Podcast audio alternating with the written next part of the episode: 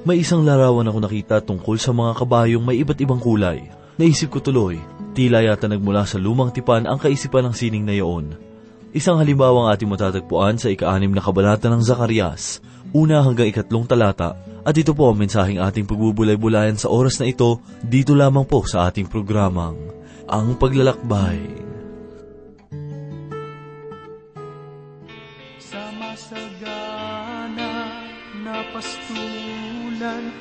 Ako'y lagi mong iingatan, ako'y wala na.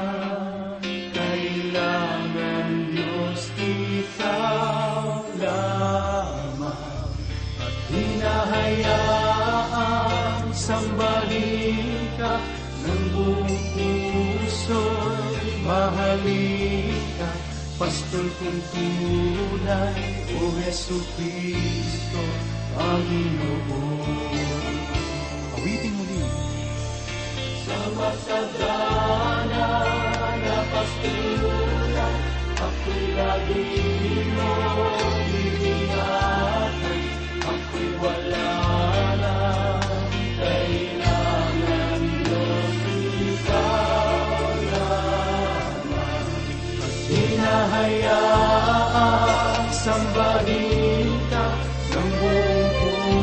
puso'y mahalin ka. Paskol kong tunay, O Yesu Cristo, Panginoon. O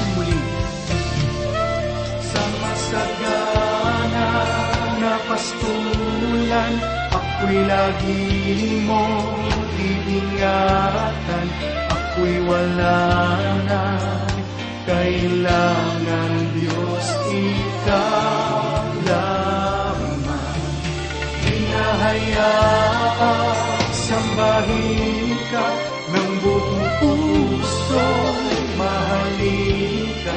Pastol kong tunay O Jesu Cristo Panginoon Pastol kong tunay Ikaw ang aking pastor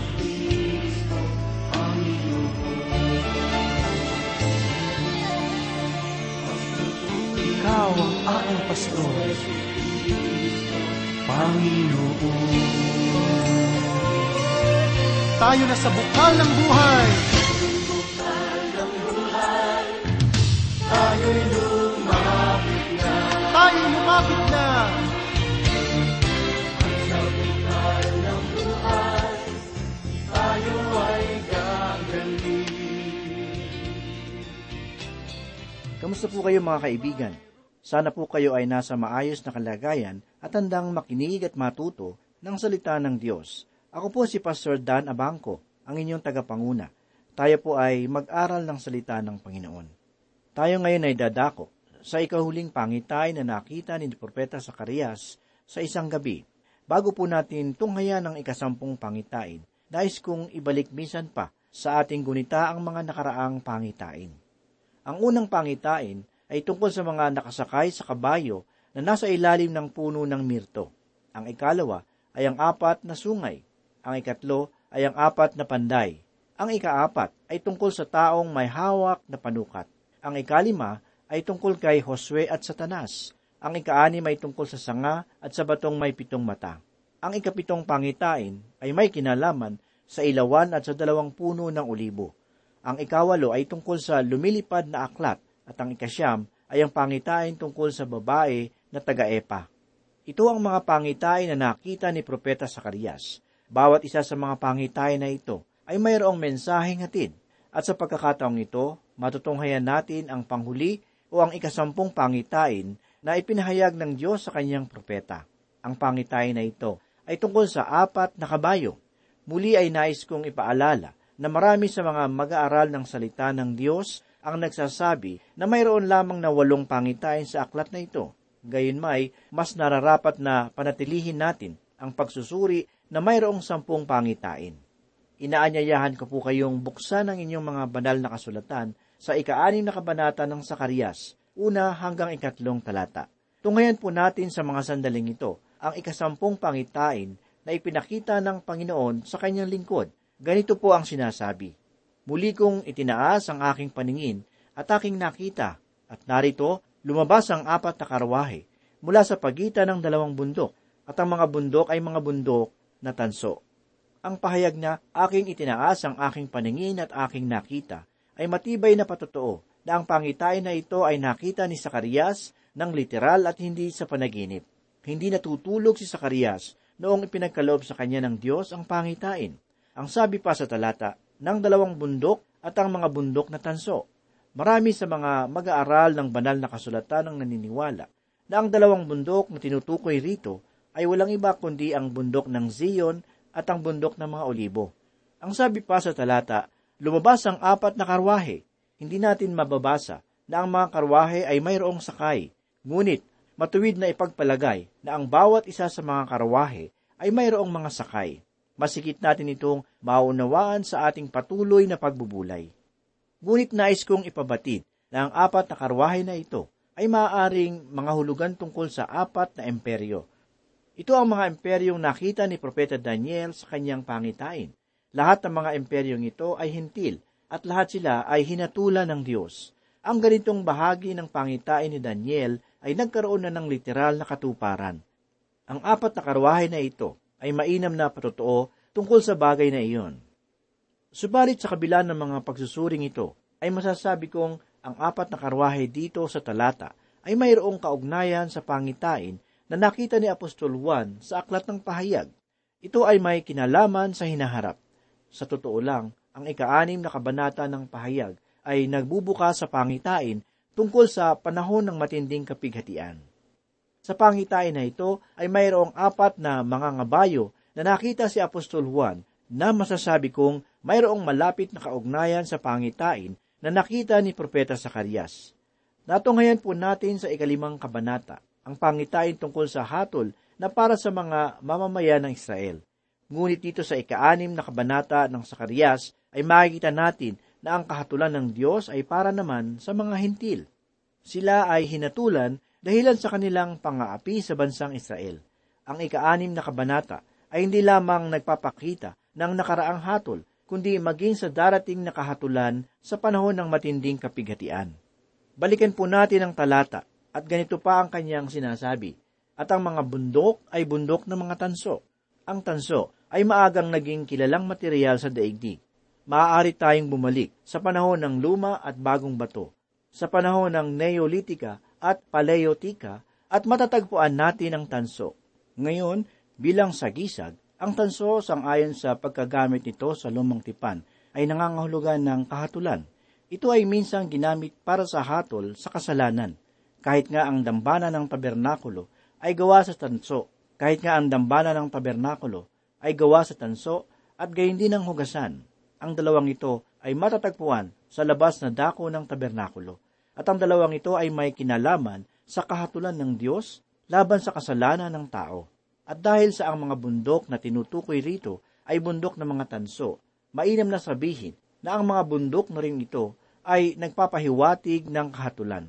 Sa madaling salita, ang kahatulan ay magmumula sa Diyos galing sa libis ng Kibron. Apat na kahatulan ang magaganap at ito ay inilarawan para sa atin ng apat na karwahe. Ganito po ang sinasabi sa ikalawa at ikatlong talata.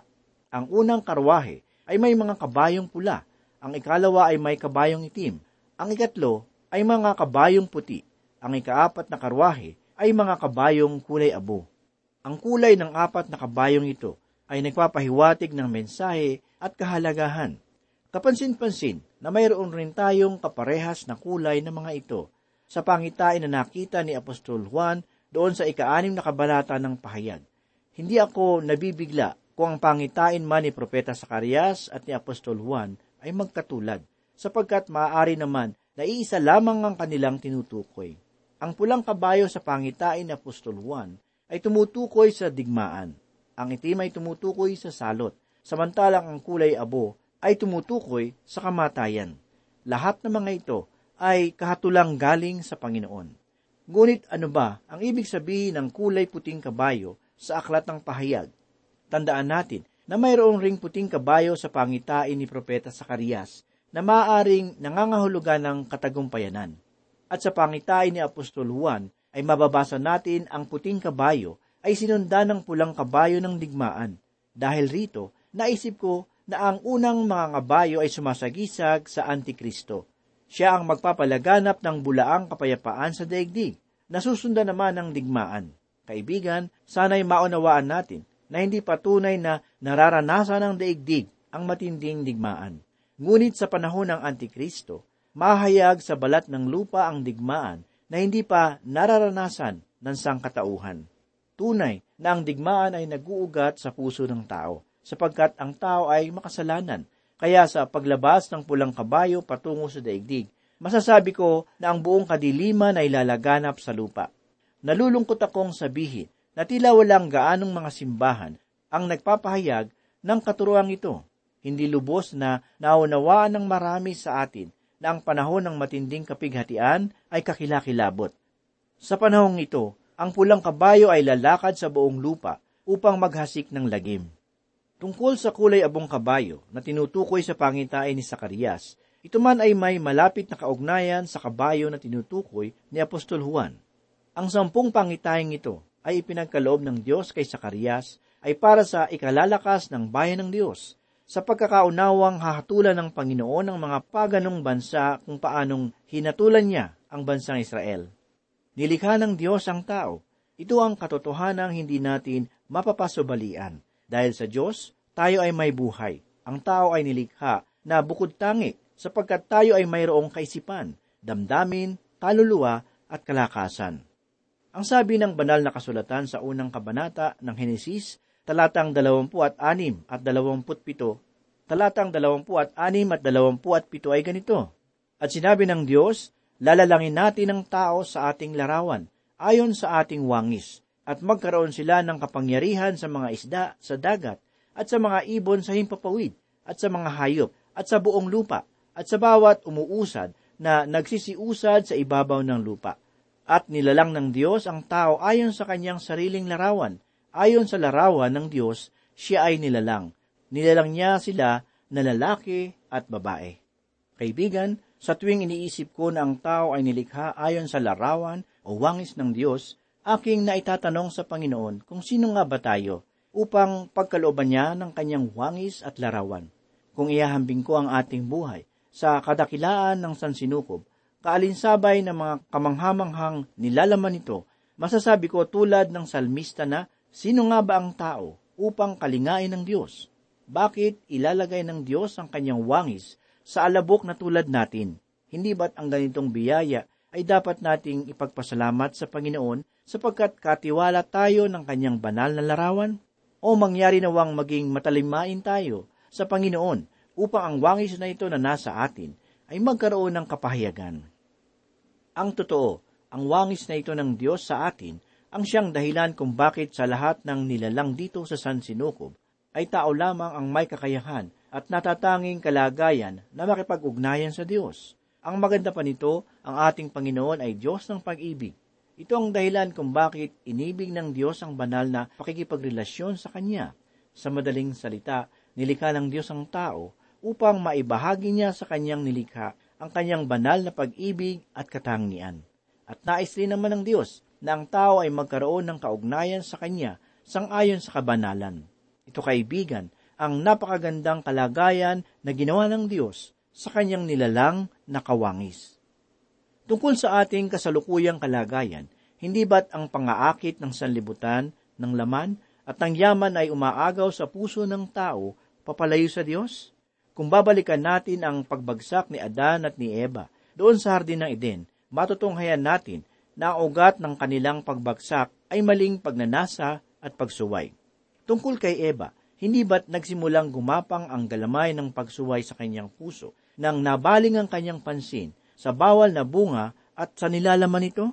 Ang sabi sa ikatlong kabanata ng Henesis, talatang ani may ganito, At nang nakita ng babae na ang bunga ng punong kahoy ay mabuting kanin at nakalulugod sa mga mata, at kahoy na mananasa upang magpapanta sa tao, ay pumitas siya ng bunga niyon at kinain, at binigyan din niya ang kanyang asawang kasama niya, at ito'y kumain. Mula sa talatang ito ay mababasa natin na ang pagtuon ng pansin ni Eva sa bunga ang siyang nagbigay sa kanya ng maling pagnanasa. Nalimutan ni Eva ang kabayaran ng pagsuway, dahilan sa panandaliang sarap o aliw na kanyang makakamit sa pagkain ng ipinagbabawal na bunga. Sinasabi ni Santiago sa unang kabanata ng kanyang sulat talatang labing apat at labing lima ang ganito, Kundi ang bawat tao ay natutukso pagka nahihila ng sariling masamang pita at nahihikayat, kung magkagayoy ang kahalayan, kung maipaglihi ay nanganganak ng kasalanan, at ang kasalanan, pagka malaki na, ay namumunga ng kamatayan. Dahil nga, sa mapangakit na tukso ni Satanas ay nalinlang niya si Eva. Sinabi ni Satanas na ang pagkain ng bunga ay magdudulot kay Eva at Adan na maging gaya ng Diyos. Binaluktot ni Satanas ang katotohanan upang mailagay niya sa kalooban ni Eva na hindi niya kailangan ng Diyos, na siya pala ay maaaring maging Diyos. Kaibigan, ang pangyayari dito sa Eden ang siyang magpapaunawa sa atin tungkol sa buod ng kasalanan.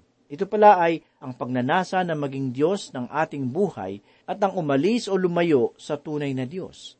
Kaibigan, sino ang iyong Diyos? Hindi ko tatanungin kung kanino o sa ano lumuluhod ang iyong tuhod.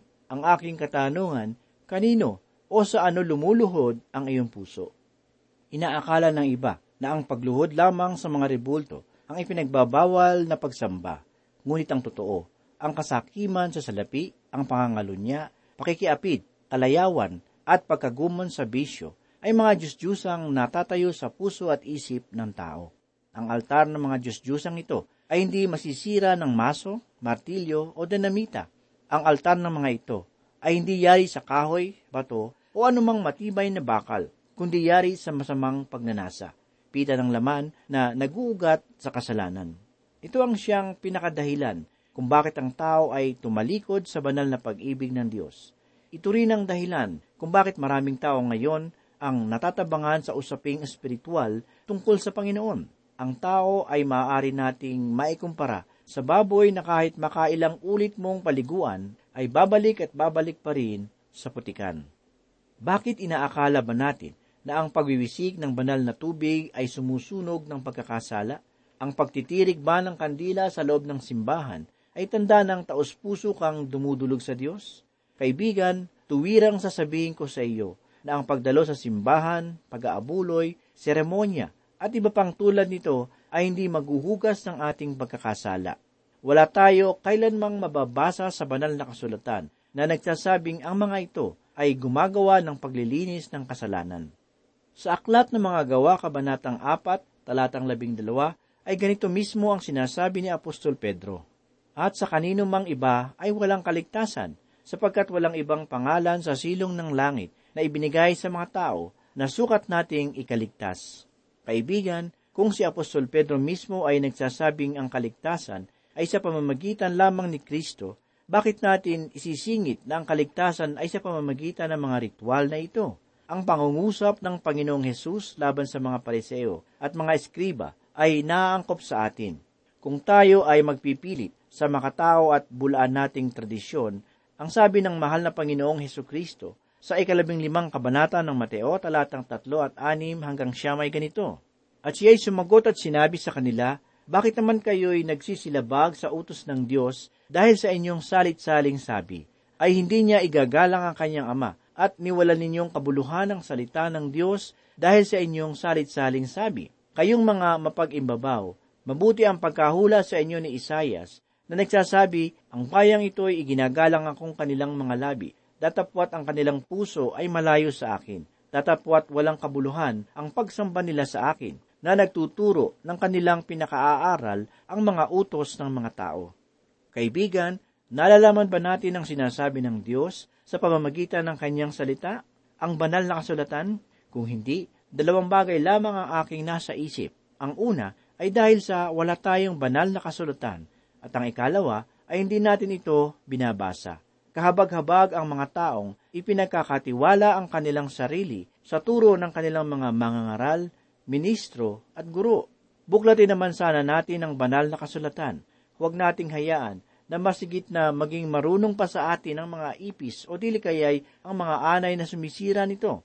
Isang kahihiyan para sa akin, ang isang tahanan na may inaamag na banal na kasulatan. Kaibigan, kung ikaw man ay walang banal na kasulatan sa bahay mo, bakit hindi ka man lamang gumugol ng salapi na ito ay pag-ipunan kaysa itaya mo ang iyong salapi sa sugal? Sa kabilang banda, ang hindi pagpapahalaga ng tao sa banal na salita ng Diyos ay tanda na siya ay walang espiritu ng Diyos. Sa madaling salita, siya ay hindi anak ng Diyos. Siya ay walang relasyon sa Diyos. Siya ay nasa ilalim ng kahatulan ng Panginoon. Ganito ang sabi ng Panginoong Hesus sa ikalabing apat na kabanata ng Ebanghelyo ni Apostol Juan talatang labing pito. Pakabanalin mo sila sa katotohanan, ang salita mo'y katotohanan. Ito ang dahilan kung bakit sinabi ni Apostol Pablo sa ikalawang kabanata ng unang Korinto, talatang sampu hanggang labing lima ang ganito. Sapagkat sino sa mga tao ang nakakakilala ng mga bagay ng tao, kundi ang spirito ng tao na nasa kanya. Gayun din naman, ang mga bagay ng Diyos ay hindi nakikilala ng sinuman maliban na ng Espiritu ng Diyos. Ngunit ating tinanggap hindi ang Espiritu ng sanlibutan, kundi ang Espiritong mula sa Diyos, upang ating mapagkilala ang mga bagay na sa atin ay ibinigay na walang bayad ng Diyos. Na ang mga bagay na ito ay atin namang sinasalita, hindi sa mga salitang itinuturo ng karunungan ng tao, kundi sa itinuturo ng Espiritu na iniwawangis natin ang mga bagay na ayon sa Espiritu sa mga pananalitang ayon sa Espiritu. Ngunit ang taong ayon sa laman ay hindi tumatanggap ng mga bagay ng Espiritu ng Diyos sapagkat ang mga ito ay kamangmangan sa kanya at hindi niya naunawaan sapagkat ang mga yaon ay sinisiyasat ayon sa Espiritu. Ngunit ang sa Espiritu ay nagsisiyasat sa lahat ng mga bagay at siya ay hindi sinisiyasat ng sinuman. Ang sabi rin ni Apostol Pablo sa ikawalong kabanata ng Roma, talatang lima hanggang siya may ganito, sapagkat ang mga ayon sa laman ay nangagsisitalima sa mga bagay ng laman, datapwat ang mga ayon sa Espiritu ay sa mga bagay ng Espiritu, sapagkat ang kaisipan ng laman ay kamatayan, datapwat ang kaisipan ng Espiritu ay buhay at kapayapaan. Sapagkat ang kaisipan ng laman ay pakikipaggalit laban sa Diyos, sapagkat hindi napapasaklaw ng kautusan ng Diyos ni hindi nga maaari, at ang nangasa laman ay hindi makalulugod sa Diyos, datapwat kayo'y wala sa laman, kundi nasa Espiritu, kung kayo'y tumitira sa inyo ang Espiritu ng Diyos, datapwat kung ang sino may walang Espiritu ni Kristo, siya ay hindi sa Kanya. Sa lahat ng bagay na ito, hindi nakapagtataka na ang makasalanan ay hindi magpapahalaga sa Diyos, sapagkat wala naman siyang relasyon sa Panginoon. Parang ganito, kung ikaw ay isda, magnanasa ka bang lumangoy sa lupa?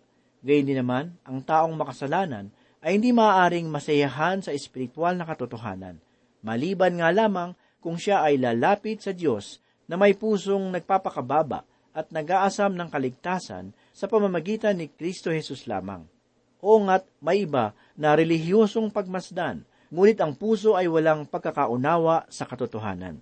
Ang sabi ni Apostol Pablo sa ikalawang kabanata ng unang Timoteo talatang tatlo at apat ay ganito, Ito'y mabuti at nakalulugod sa paningin ng Diyos na ating tagapagligtas, na siyang may ibig na ang lahat ng mga tao'y mga ligtas at mga kaalam ng katotohanan. Ang tao ay nalubog sa kasalanan at karapat dapat sa hatol ng Diyos. Ang konklusyon ng banal na kasulatan tungkol sa kalagayan ng tao ay ating mababasa sa ikatlong kabanata ng Roma talatang 23. Ganito po ang sinasabi, sapagkat ang lahat ay nangagkasala nga at hindi nangakaabot sa kaluwalhatian ng Diyos. Sa madaling salita, impyerno ang hantungan ng tao dahil sa kanyang pagkataksil sa banal at mabuting pagmamahal ng Diyos. Ang marubdob na katotohanan ito ay inihayag ni Apostol Pablo sa unang kabanata ng Roma talatang labing walo hanggang dalawampu at isa. Sapagkat ang puot ng Diyos ay nahayag mula sa langit laban sa lahat ng kasamaan at kalikuan ng mga tao na mga sinasawata ang katotohanan ng kalikuan, sapagkat ang nakikilala tungkol sa Diyos ay hayag sa kanila, sapagkat ito'y ipinahayag ng Diyos sa kanila. Sapagkat ang mga bagay niyang hindi nakikita, buhat pa ng lalangin ang sanglibutan, ay nakikitang maliwanag. Sapagkat tanto sa pamamagitan ng mga bagay na ginawa niya, maging ang walang hanggang niyang kapangyarihan at pagka-Diyos upang sila'y walang madahilan. Sapagkat kahit kilala nila ang Diyos, siya ay hindi nilawalhati nilang tulad sa Diyos ni pinasalamatan, kundi bagkus ni walang kabuluhan sa kanilang mga pagmamatuwid at ang mangmang nilang puso ay pinapagdilim. Ngunit sa lahat ng ito, ang Diyos ay nag-aanyaya sa bawat isa sa atin na lumapit sa kanyang bugtong na anak na si Jesus. Panampalatayanan natin ang kanyang ginawa sa krus ng Kalbaryo bilang sapat na kabayaran sa lahat ng ating kasalanan makaaasa tayo sa kanyang pag-ibig at pagpapatawad. Lumapit ka kay Jesus, siya ay tumatawag sa iyo. Manalangin po tayo.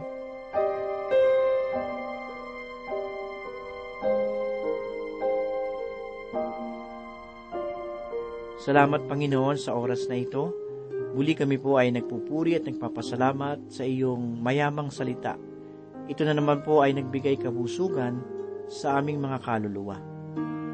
Patuloy po naming hinihiling na ang aming pananampalataya ay patuloy na tumibay upang kami po ay maging mabuting patotoo sa aming kapwa. Ito po ang aming samot na langin sa pangalan ni Jesus. Amen.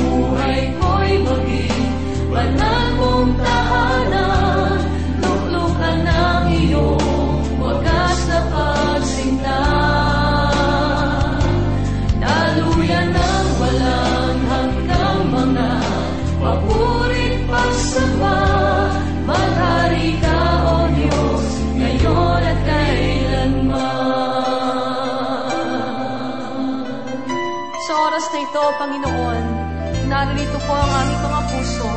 Tanggapin mo ang hain ng pagsamba sa iyo. Tanging sa iyo.